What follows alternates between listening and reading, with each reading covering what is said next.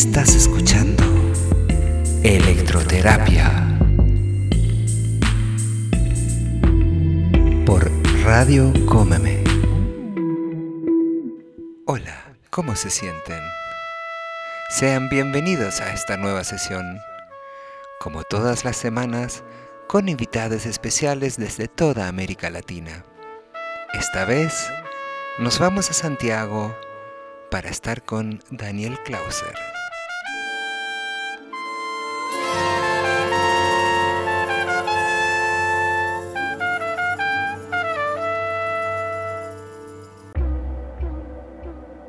Amigos también mm, les pasó lo mismo de, de justo estar en procesos de cambio fuera de Santiago, al menos en mi caso. Como tuve que parar como varios proyectos musicales que tenía con más integrantes porque la mayoría también se pilló, empezó la pandemia y casi todos se, apenas pudieron irse de Santiago. Y la, mitad de mis amigos están viviendo en Valdivia o en la playa. Con el trabajo, con el trabajo online ha sido también un poco favorable para poder estar conectado fuera. No, yo sigo acá en Santiago, sigo porque mi hijo vive acá en Santiago, entonces me quedé acá y, y listo.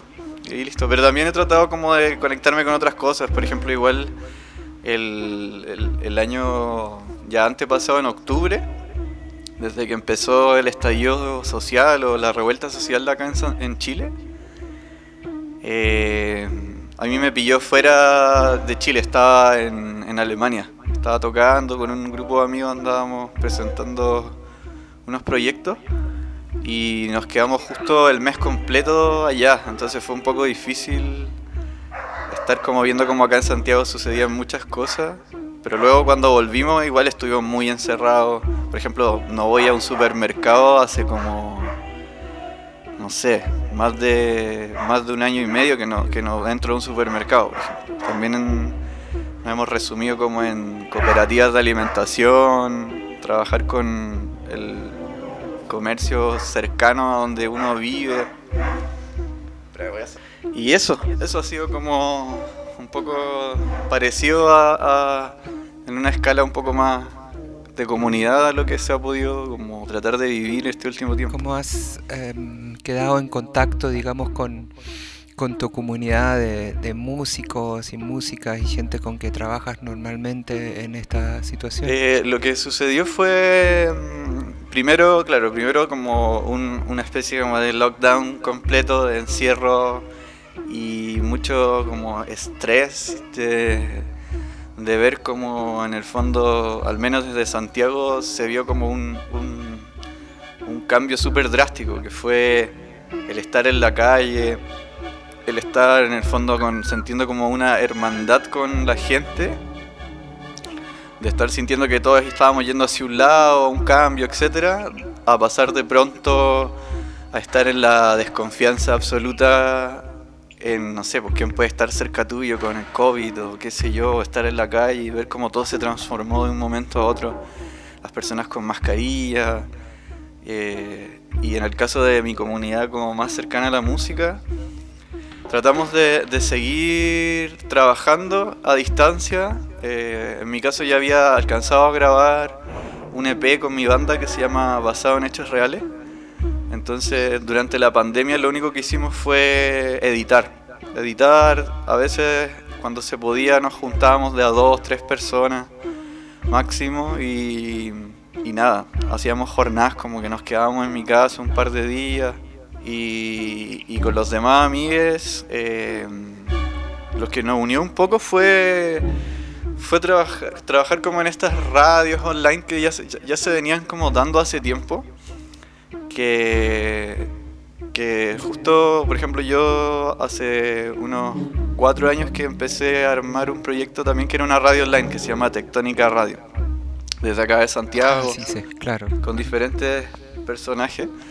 Y la idea fue como seguir continuando con eso, seguir como organizando programas, conversaciones. Por ejemplo, yo tenía los primeros meses de, pandemia a través de 14 Antena Radio, que es una radio que se armó entre entre amigos de Berlín y de Santiago.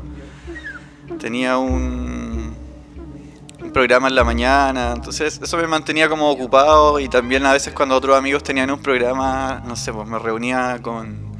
Tengo la suerte de vivir como con vecinos que también se dedican a la música y trabajan conmigo. Entonces yo vivo en Macul, en una casa, y en la casa al lado viven mis vecinos que son parte de mi sello o también parte de algunos proyectos de banda. Entonces nos juntábamos, por ejemplo, a escuchar el, radio show de un amigo en la noche, de una amiga en la noche a verlo tocar, tomando unas chelas o algo así. Entonces como que al menos como que nos preparábamos un poco. Fue como volver un poco a lo... como al... como no sé, como a tiempos más de atrás, del pasado, donde uno esperaba un programa de, no sé, un programa que se emitía a tal hora, lo esperaba y te juntáis con tu amigo a escucharlo. Un poco sentí que me pasó eso.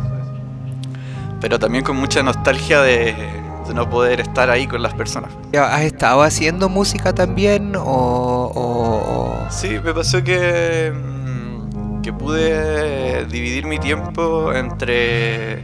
Porque ya desde antes, hace un par de años que eh, la música electrónica, el DJing y todo eso, eh, para mí ya estaba como bien activado acá en Santiago. Entonces se transformó como en, una, especie como de rutina donde tenía que tocar, salir en las noches, volver, trabajar en clubs, etc.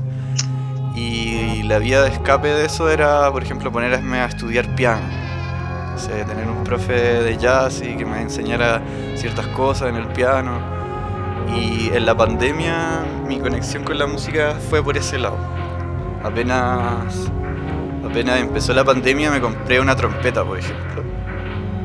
Eh, encontré en Facebook como una oferta de una trompeta y siempre quise tocar trompeta y había un mariachi que la vendía por acá cerca. Y, le escribí y le dije como que estaba interesado y el tipo vino hasta disfrazado de, o sea, vestido de mariachi a la casa a dejarme la trompeta por un precio muy barato y, él como que necesitaba plata y, yo, y me puse a estudiar trompeta durante estos últimos meses seguí estudiando piano, guitarra, como me puse un poco más nerd en ese sentido. pero súper autodidacta, no, pudiendo estudiar online, digamos, sino que estudiando con YouTube, así, tutoriales de YouTube donde igual siento que pude avanzar harto, harto con eso y mantener mi mente ocupada, digamos. Fue loco porque yo volví a Chile en enero del año pasado y em, porque estaba viendo pasar todo eso desde Alemania, ¿no? Y em, como que yo solo quería volver, o sea, volver a Chile y no sé, yo ya sentí con el estallido como un antes y un después en la vida y como que desde ahí ya nunca más se volvió a una disque normalidad. Claro. Em, ¿Cómo sentiste tú eso? Todo ese cambio? Sí, en el caso de Chile fue fue heavy porque fueron como dos acontecimientos en muy poco tiempo. Fue el, el, 18 de octubre que, como te contaba, me pilló un par de semanas, casi un mes fuera. Entonces me, tuve que mamar como todo el estrés de las redes sociales, por ejemplo, de, de, de, veía, por ejemplo, no paraba de ver noticias, como que en ese momento no estaba Instagram o Facebook, Twitter tan baneado como lo está ahora sobre, el, sobre Chile, porque por ejemplo ahora es una publicación de abuso de poder de policías o algo así, no dura mucho tiempo en, eh, internet, es censurada de una. Entonces yo estaba afuera en Alemania, en Berlín, y, veía como mis amigos me contaban así que fueron a protestar pacíficamente, llegaron los pacos, eh, les pegaron a todos balines, gente que herida. Tengo un amigo, Mario Carreño, que seguro va a escuchar esto. Le mando ahí un saludo. Él, ahí estaba, él es profesor de baile house y está conectado también con una comunidad y recibió más de más de 10 balas de, perdigones en su espalda, entonces estuvo complicado en operaciones, sin poder trabajar en, el baile. Otros amigos también recibieron mucha violencia. Entonces estar lejos de eso y, estar como todos los días llenándose de información y viendo cómo estaban pasando cosas acá fue súper estresante. Pero yo pensaba en el...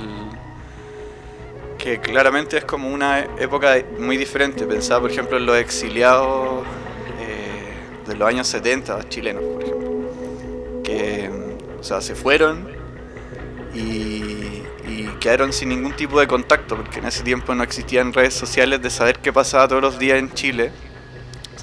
No se podía saber de manera tan inmediata. Pero me imagino que eso también debió haber sido muy estresante, también muy triste.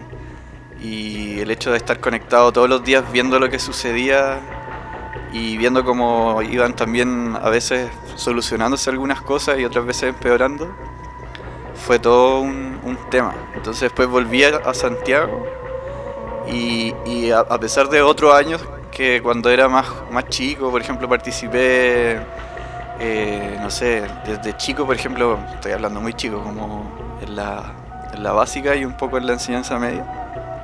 Estaba muy metido en la política de mi comuna, militaba en, la, en, la, en las juventudes comunistas, por ejemplo, que yo, pero era como un extremo de esa época. Pero cuando volví acá fue. fue. no sé. En verdad, como que no participé mucho del, activismo en la calle. Porque la violencia era demasiado. demasiado. como potente de parte de, los, de los policías. Entonces se me evocaban recuerdos de cuando estudiaba en la universidad y salíamos en marcha y nos sacaban, nos, nos a golpe, así era, era muy estresante. Entonces me retraí un poco y ya desde ese momento que ya estaba encerrado en mi casa, me encerraba como a, grabar y a tratar como de, salir como un poco mi mente de lo que estaba sucediendo. Y después empezó la pandemia y ya, ya fueron ya motivos muy grandes como para seguir encerrado y todo eso. Esas experiencias que cuentas tú del, del pasado, de cuando eres chico, no estoy seguro de tu edad, eso era eh, ¿Qué tiempos eran esos? Yo ahora tengo 29 y eso era cuando tenía desde como los 13 a los 18. Ah, que fue el periodo como de estar en la básica un poco más grande y después la enseñanza media y un poco la universidad. Pero eso ya es, ya es post dictadura, ¿no? Sí, sí, sí. Eso es, Yo, yo soy como más de la generación de la revolución pingüina. Ah, mi, Vengo como de, ese tiempo, como años 2005, 2006. Ese es como el periodo en el que yo estaba estudiando y estaban pasando todas estas cosas. Eh, yo hablando con muchas personas en distintos lugares del mundo y sobre todo en Latinoamérica, he percibido que para todos fue así como mm, un proceso de, de tener que confrontarse mucho con su propio mundo interior, digamos, que ha sido un proceso de enfrentarse a emociones em, que para muchas ha sido así como doloroso, difícil, pero también de mucho aprendizaje. ¿Cómo, cómo has percibido eso? Em, sí, sí, o sea, claro, también ha sido como súper potente el hecho de exigirse, como que digamos que el mundo el 2020 en general fue un año de, de caída de muchas cosas. Principalmente fue la caída como definitiva de instituciones súper importantes, o sea, digamos, como imponentes más que nada que han estado por siglos, que principalmente, por ejemplo, como el, patriarcado y ese tipo de instituciones que hasta el día de hoy siguen funcionando, pero que el 2020 explotaron. Principalmente eso como eje, siento que ha sido como como el auto detenerse como a pensar de, de cómo toda, toda esa información que uno maneja eh, ha tenido que ser como cuestionada, ya sea en nuestras relaciones más mínimas, en cómo te relacionáis obviamente con, con mujeres, con hombres, con niños, animales, eh, como las relaciones de poder en el fondo eh, han estado como presentes de parte de, los hombres principalmente como, como el, ejercer poder sobre cosas. Entonces dentro de eso, eh, todos nos hemos visto como la obligación de, de analizarnos, de pedir perdón en ciertos ámbitos, de eh, recuperar comunicación con otras personas o eh, también perder comunicación con otras. Entonces, desde mi parte ha sido eh, un trabajo constante, o sea, ha sido lo más, lo más, lo principal. Antes que la música, lo principal que he vivido durante este tiempo ha sido lo que tú me mencionas, como el, el detenerse a cuestionarse cómo uno está en términos sociales, eh, involucrado o incluso espiritualmente. Entonces, desde mi parte, lo que he hecho o lo que me ha pasado ha sido como detenerme a, a escuchar, detenerme como a recibir información de, de personas, a, estudiar otras cosas. Por ejemplo, eh, me he puesto como a leer un poco más sobre, sobre alquimia, por ejemplo, sobre astrología o, cosas que en el fondo evoquen cierta psicología o, ideas a nivel colectivo o a nivel espiritual mágico de, de, crecimiento, que en el fondo están en la sabiduría de todas las culturas, desde desde el cristianismo, por ejemplo, hasta nuestra cultura en Chile mapuche, por ejemplo. Son cosas como esenciales que en el fondo uno en la lucha contra, no sé, el neoliberalismo, el estar preocupado de luchar todo el tiempo contra, contra esas cosas, eh, uno va dejando atrás también cosas esenciales como el estar espiritualmente bien con uno mismo, y el estar transformando otras cosas que modifican lo social. Y, dijiste de, cómo relacionarse también a nivel espiritual contigo, con el resto, eh, en esa búsqueda que tuviste ahí, ¿hay algunas cosas específicas que hayas encontrado que se te ocurren? Sí, es como, es súper difícil, por ejemplo, conversar sobre los propósitos que puede tener cada uno a nivel a nivel colectivo humano. Y esa búsqueda del propósito que uno puede tener es súper difícil de encontrar la respuesta de inmediato. O sea, uno vive haciendo las cosas que le gustan, haciendo las cosas que pueden unir personas, pero no te das cuenta que cuál, cuál es tu labor dentro de eso. Y en mi caso, lo que, lo que pude abrazar, digamos, lo que pude como entender desde mi parte, ha sido siempre, bueno, y, también nos pasa mucho a los DJs o a gente, a, productores que arman sellos discográficos, o imagino que a ti también te pasa porque tú siempre estás congregando colectivos, gente. De, de, en el fondo tener una responsabilidad y aceptar de que uno es eh, un eslabón en, una cadena uniendo personas, y valorar eso. Eh, valorar que en el fondo el, armar un sello discográfico, el estar trabajando con colectivos de arte, o el estar, digamos, activo culturalmente, te pone ahí eh, desde un punto de vista espiritual como alguien que congrega. O sea, tenéis la llave en el fondo de de agrupar personas, agrupar nichos que, que, antes podrían ser, por ejemplo, antes los nichos donde uno se sentía más como eran nichos eh, sanguíneos, digamos, como gente que son tus familiares. Pero hoy en día los nichos de personas no son sanguíneos, son, son nichos de gente que está en la misma que tú, gente que, que vibra de la misma manera con ciertas cosas y que digamos, como a un nivel tecnológico, algorítmico, no hemos visto, gracias a la tecnología, cercana a estas personas y encontrando gente que, que está la misma que tú de manera mucho más rápida a poder, podría uno hace años atrás conectar con personas con los mismos intereses. Entonces, de mi parte ha sido como una conciencia de eso, como decir, como, como, wow, llevo harto tiempo haciendo esto, las personas que están aquí a mi alrededor, o todos los que nos hemos elegido para estar juntos, eh, tenemos que seguir en esto, tenemos que seguir apoyándonos, tenemos que seguir informándonos, tenemos que seguir compartiendo cosas que nos hagan vibrar juntos. En el contexto de lo espiritual mágico, em, es muy interesante porque en conversaciones con muchas personas distintas, también en el contexto de estas sesiones, he sentido que por muchos lados está apareciendo eso, ¿no? Y de, gente muy distinta, que ahí eh, se está abriendo algo, o que hay algo en el aire que, que he sentido con muchas personas. ¿Tienes algunos algo que puedas compartir así a nivel cosas que te interesaron ahí o que descubriste a nivel lectura, por ejemplo, o, película o, video o algo que, hayas visto o estudiado que, te parece interesante compartir en ese contexto?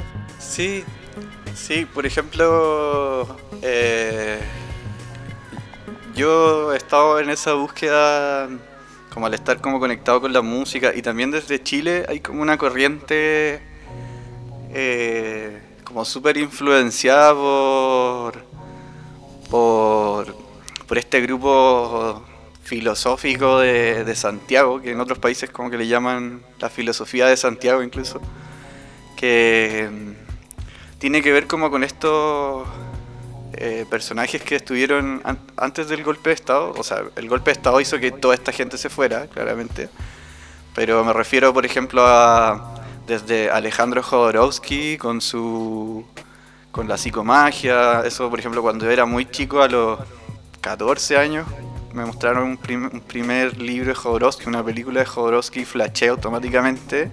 Y eso fue una puerta hacia hacia la simbología, hacia entrar a, por ejemplo, a estudiar el tarot, a estudiar el, el I Ching o, diferentes eh, oráculos, por ejemplo, que sirven para la búsqueda espiritual de procesos personales, como el tarot o como el I Ching. Y también está eh, Claudio Naranjo, por ejemplo, que también desde Chile, él, es de los, de los primeros eh, científico en estudiar a través de la Universidad de Chile, por ejemplo. Eh, él estudió el LSD antes que cualquier persona en Latinoamérica. Eh, empezó a estudiar plantas de poder. toda esa, en ese tiempo toda esa movida como influenciada por Castaneda, como, como toda esta época setentera de hippies estudiando plantas de poder, como te decía Claudio Naranjo, Jodorowsky o incluso Humberto Maturana o Rolando Toro, gente que pertenecía como a esa época de Chile, hasta el día de hoy siguen influenciando mucho, mucho, mucho como el, el, aspecto como, como New Age, como ya sea de la gente más adulta que yo o gente que hoy en día sigue estudiando esas cosas y, y las mezclan con otras disciplinas. Entonces, dentro de esa búsqueda yo me he mantenido escuchando, o sea, perdón, eh, estudiando el tarot eh, de, Marsella, estudiando, eh, como te decía, el, I Ching y, por ejemplo, el, el Enneagrama, que también es una, una, forma como de estudiar personalidades que, que mezcla desde la cábala y también cosas sufí que, que Claudio Naranjo llevó llevó desde, desde Latinoamérica a todo el mundo. Entonces, esas cosas son súper interesantes como para estar. A nivel eh, comunicativo, estabas hablando también como de nuestras comunidades musicales, que son comunidades sociales, etcétera. O nosotros somos como, yo diría, abiertos a las nuevas tecnologías ya desde el punto de hacer música electrónica, pero sí a comparación, por ejemplo, con las estructuras de, distribución y no sé qué que se establecieron dentro del techno y el house o qué sé yo en, los 90, donde se trataba mucho de alejarse del mainstream y, armar sus propias maneras de distribuir, que en ese momento obviamente era un mundo muy distinto, significaba vinilos y otras cosas, con a comparación ahora una escena que en su comunicación a distancia estaba bastante, contando bastante con, usar eh, plataformas muy comerciales o, digamos corporativas preestablecidas como lo son las redes sociales, por ejemplo, y em, ¿cómo ves eso? ¿Tú crees que eh, eso es un camino que nos está ayudando, nos está alejando o es algo que eh, existe alguna manera o de quizás establecer algo independiente fuera de esos contextos preestablecidos que quizás no son los más favorables para nosotros? Sí, o sea, en el caso de, estar trabajando desde Chile, eh, ha sido un poco complicado porque desde acá la cultura es eh, súper desplazada. Entonces también hay, mucho clasismo. Entonces es un poco difícil poder trabajar con, cultura sin entrar a, concursos gubernamentales, por ejemplo, o al entrar a, a auspicios de marcas grandes para poder financiar ciertas cosas, sin tener el respaldo de estas redes sociales con números, likes y gente de seguidores que uno pueda decir tengo tantos seguidores no sé dónde, dame plata para este proyecto y poder hacerlo o que te inviten a tocar a, no sé, desde Red Bull hasta, hasta cualquier marca de, estas que hacen eventos de música electrónica. Eh, por ejemplo, yo hubo un tiempo que borré mis redes sociales, pero realmente desaparecí de, todas las invitaciones a tocar. Porque es tan chico acá eh, que, que, la autoexplotación de, de, los, de estos personajes que en el fondo consiguen tocar y moverse eh, se ha puesto como, como algo fundamental. O sea, gracias a la pandemia he visto que eso ha retrocedido un poco. Porque por ejemplo, todos los, DJs o las personas que estaban trabajando desde la música solo con un aspecto como estético, que no está mal, pero, pero eso ha sido principalmente eso antes que, por ejemplo, el contenido de lo que uno está mostrando, la música, eh, el trabajo que hay detrás de los productores que uno muestra como DJ, etc. Eh, con la pandemia eso se vio opacado un poco porque todas estas personas que vivían de eso ya no tienen dónde, dónde mostrarlo más que en las redes sociales. Entonces como que quedó solo ahí en ese mundo y los que todavía siguen buscando música, los que realmente aman la música, los que todavía componen, los que en el fondo eh, le ponen benzina a este movimiento componiendo música, armando labels, eh, continuamos haciéndolo. O sea, he visto un resurgir de, del querer compartir información con bases, eh, el querer compartir un, radio show con buen contenido, el querer compartir un mixtape con una idea, eh, como que eso no se veía, no se veía mucho acá, como que todos estaban sacando cosas por sacar, haciendo fiestas por conseguir lucas y poder vivir de eso, entonces como que el contenido del, de la noche o el contenido de lo que se estaba moviendo estaba un poco intoxicado por esta autoexplotación que las redes sociales han impuesto un poco, que es el trabajar desde, desde eso, como te digo, de, de explotar tu personaje para que las marcas te consideren dentro. Entonces, desde mi caso siempre he estado como luchando un poco contra eso, siempre he estado alejándome como de ese mundo, y cada vez que he tratado de asomarme un poco por ahí, siempre me termino como decepcionando o entrando como en un nihilismo terrible de qué estoy haciendo aquí o por qué estoy trabajando para esto. Entonces me puse simplemente a fluir con lo que, con lo que pasara día a día. Como me puse a componer, ahora estoy trabajando en un, en un larga duración que voy a sacar espero este año. Eh, pero utilizando las redes sociales para lo justo y necesario que es difundir lo que uno tiene y no complicarse con eso, dejarlo ahí y el que le gusta, le gusta y, las cosas si uno las está haciendo de manera, eh, digamos, como vibrando bacán y sintiendo que, que estáis feliz con lo que estáis haciendo, las cosas después realmente siento que al menos van llegando solas. cuando se nota que es bueno lo que estáis haciendo, claramente.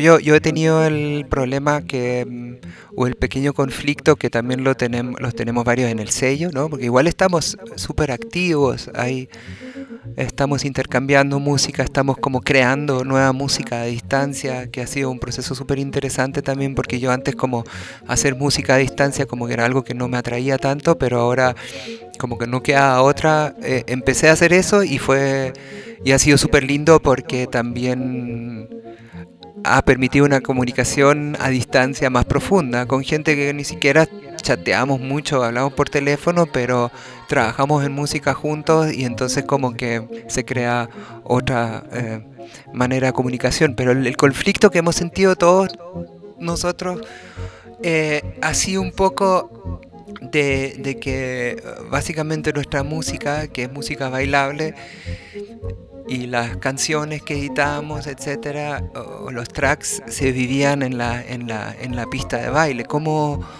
y se, se, vivían sintiendo los subs en el cuerpo, etcétera. Entonces, como ¿no? esa togetherness in motion que significa nuestra, nuestra música, el house o qué sé yo, se perdió. O sea, como. Y, y ya antes de la pandemia, como que era también, o sea, como editar música ya no tenía el mismo impacto que antes, sentía yo. Porque tampoco había tanto tiempo como para escuchar tantas cosas y además la gente está con tres, cuatro trabajos a la vez, o sea, y ni siquiera está tanto el momento para sentir la música. Em, ¿Cómo, ¿Cómo sientes tú el hecho de editar música en estos Sí, a mí, claro, me pasó algo, me venía pasando también algo similar desde antes de la pandemia y el último, yo empecé un sello eh, a finales del 2018, un sello nuevo. El, que, el primer sello con el que estuve trabajando acá en Santiago se llama Diamante Records, que lo tenía junto a Matías Rivera, un amigo muy buen DJ de acá de Santiago. Y con él, claro, pues como éramos DJs y nuestro grupo cercano era principalmente DJs y, el club y eso, nos dedicamos a eso, a sacar música que pudiera funcionar ahí y componer música ahí. Y luego que empieza como un poco este esta, como cuestionamiento de qué estamos haciendo, algunos amigos se fueron de Santiago, se fueron de Chile, eh, ese sello quedó como en pausa. Y yo empecé otro sello que se llama Magia Blanca pero ahí el enfoque de la edición de la música desde Magia Blanca para mí ha sido un poco más que nada como, como con la idea de, liberar una energía o liberar un karma positivo dentro de, de, la gente con la que uno está compartiendo. Entonces traté de yo mismo dedicarme como a buscar a las personas, gente que no sea solamente de mi grupo cercano, sino que estar buscando personajes, por ejemplo, en el sur de Chile, con otro, con otro, otro, otro tipo de música, siempre dentro de la música electrónica, pero por ejemplo, más metido como en el folclore, por ejemplo, uno de los discos que, que saqué el año pasado de Toto Friedlander, que es de Concepción, bajo el alias de Anguila. El disco de él es, es, ambient, como de capturas de, sonidos de ranas en, el, en, lagos, en lugares donde él se mueve en el sur. Eh, sonidos ambientales, grabaciones de campo y, por ejemplo, guitarras tipo tonada, eh, afinación de guitarra campesina, cosas que en el fondo llevan una investigación un poco más como de campo y ese tipo de, de, cosas.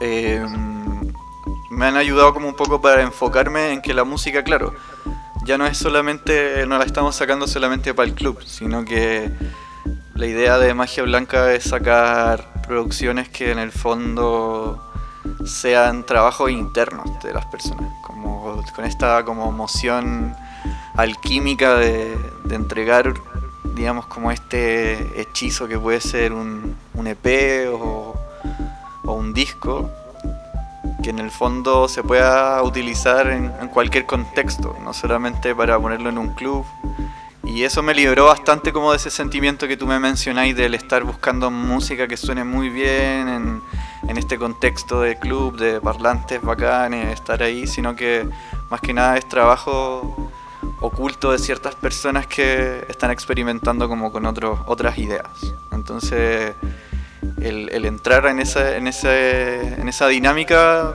me, mantuvo motivado todavía en, la edición de música. Entonces también eh, edité la música de mi banda, que es un poco más jazz, un poco más, no sé, broken beat, como también para escuchar en otro contexto.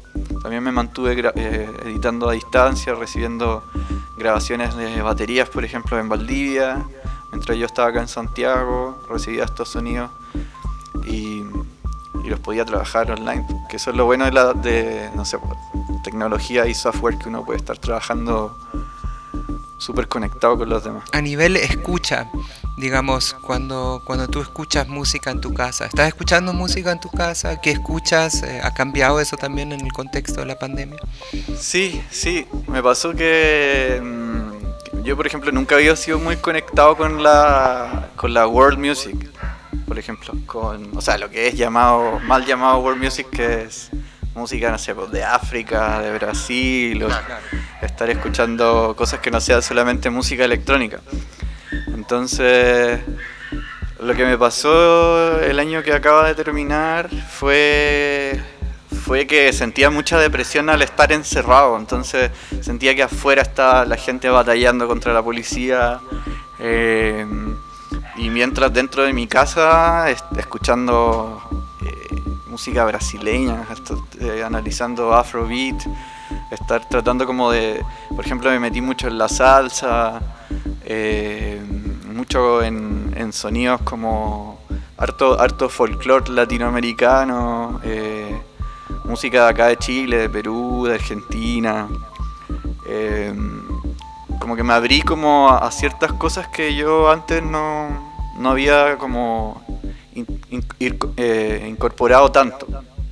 Entonces, frente a la escucha, como que traté como de también abrir mis oídos hacia, hacia otras cosas lejanas a la música electrónica, pero que en el fondo son influencia absoluta, como música africana y y entender un poco desde, no sé, el, flamenco. Ya había estado como en España en, el año pasado y tengo un amigo ahí en, Barcelona que es un digger de flamenco que ya me había, estado mostrando muchas cosas en ese sentido y, y seguí muy conectado como con esas cosas y entendiendo también en cómo esa música ha construido también todo lo, lo latinoamericano, desde el folclore de acá de Chile hasta, hasta los países que están alrededor nuestro.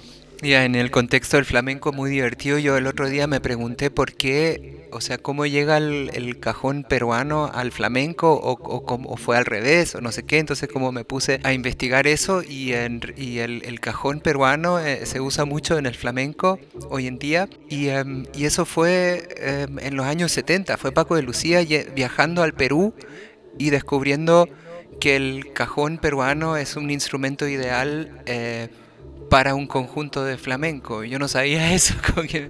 sí, a mí. Eh, me puse a estudiar esa cosa. En esa búsqueda igual descubrí algo parecido frente al zapateo. Me había preguntado por qué el zapateo del flamenco. Porque acá, por ejemplo, en Chile o en la música argentina se zapatea y en Perú también se zapatea mucho en el folclore. Y yo pensé que eso, eso era también parte de, de España pero, pero no, eh, también lo adquirieron acá en Latinoamérica. Fue parte de los esclavos, por ejemplo, negros que llegaban hacia, hacia Latinoamérica y ellos zapateaban en los barcos como para eliminar el estrés y poder mantener tocando sus canciones, entonces zapateaban y hacían ritmo con los pies mientras trabajaban en los barcos. Y eso después acá en la música peruana, principalmente afroperuana, también es como parte de eso. Y la música flamenca también se lleva a eso al revés. Como que hay, hay, hay como un, un feedback entre, entre el flamenco y Latinoamérica como súper importante que después uno puede ver hasta en la rumba, eh, no sé, de Cuba, por ejemplo. Eh, el mix, ¿cómo lo armaste? ¿Qué, qué, cómo, cómo hiciste el mix? Eh, el, el mixtape lo armé los primeros 30 minutos como con, con música eh, que este año me, o sea, el año que acaba de terminar me, llamó harto la atención. Por ejemplo, parto con, con Jaime Rossi y Estela Magnon, que son, son músicos de Uruguay, que recién vine a descubrir el año pasado. Eh, que en los años 80 grabaron un, un, disco entre ellos dos solamente porque eran matrimonios en esa época.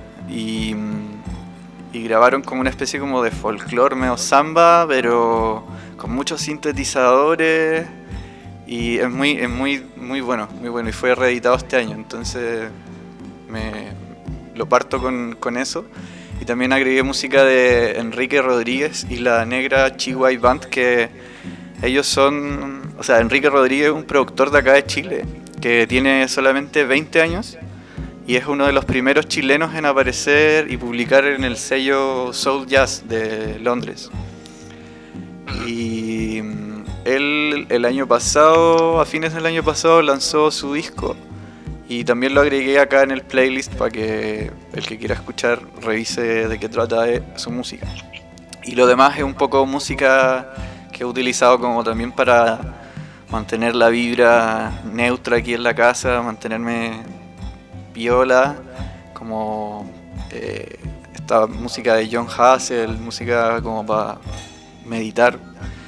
Y mm, entre medio intercalado con, con música que escucho siempre, como Charlie García eh, y algunas músicas brasileñas también que estuve escuchando, como te contaba de antes, como en esta apertura hacia lo extranjero, world music, qué sé yo.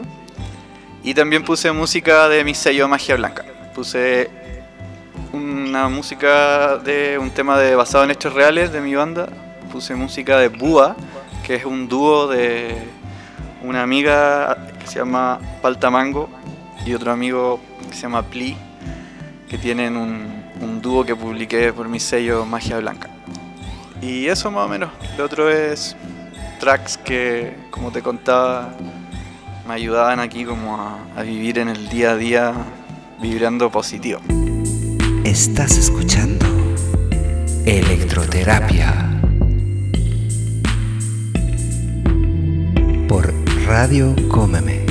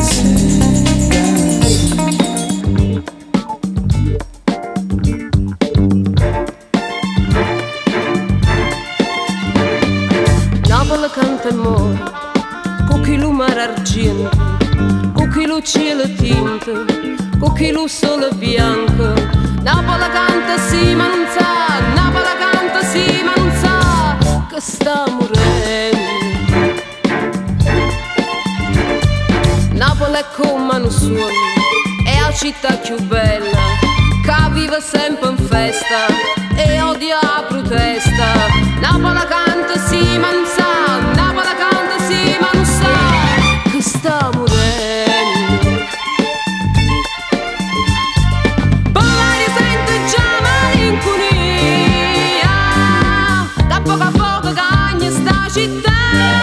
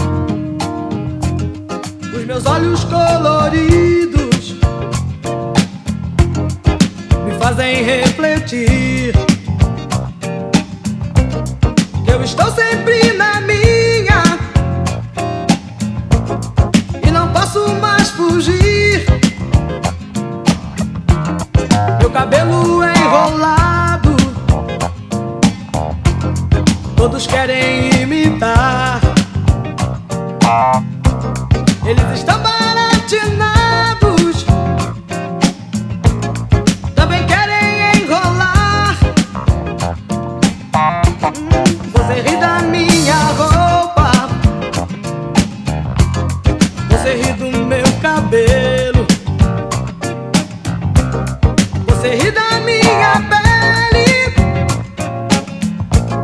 você ri do meu sorriso. A verdade é que você.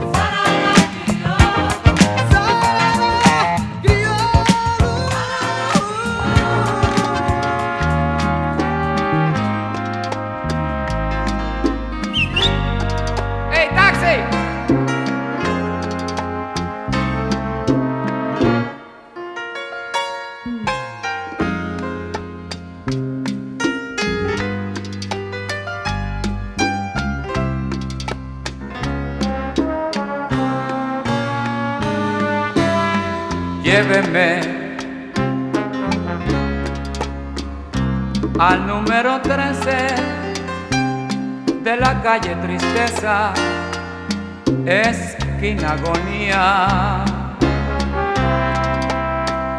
que allí moriré.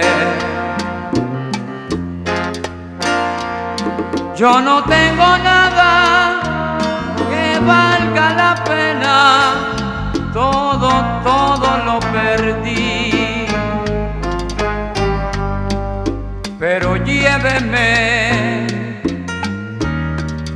No cambie usted de rumbo. No me importa nada, nada, nada en este mundo. Lléveme y déjeme allí.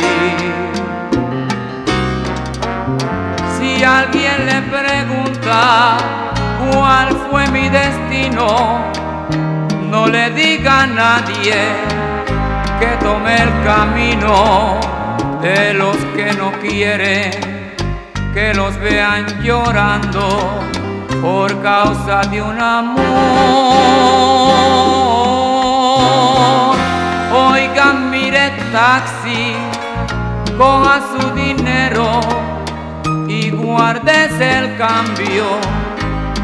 Ya estamos llegando, esta es la tristeza, esquina agonía. Adiós, buena suerte.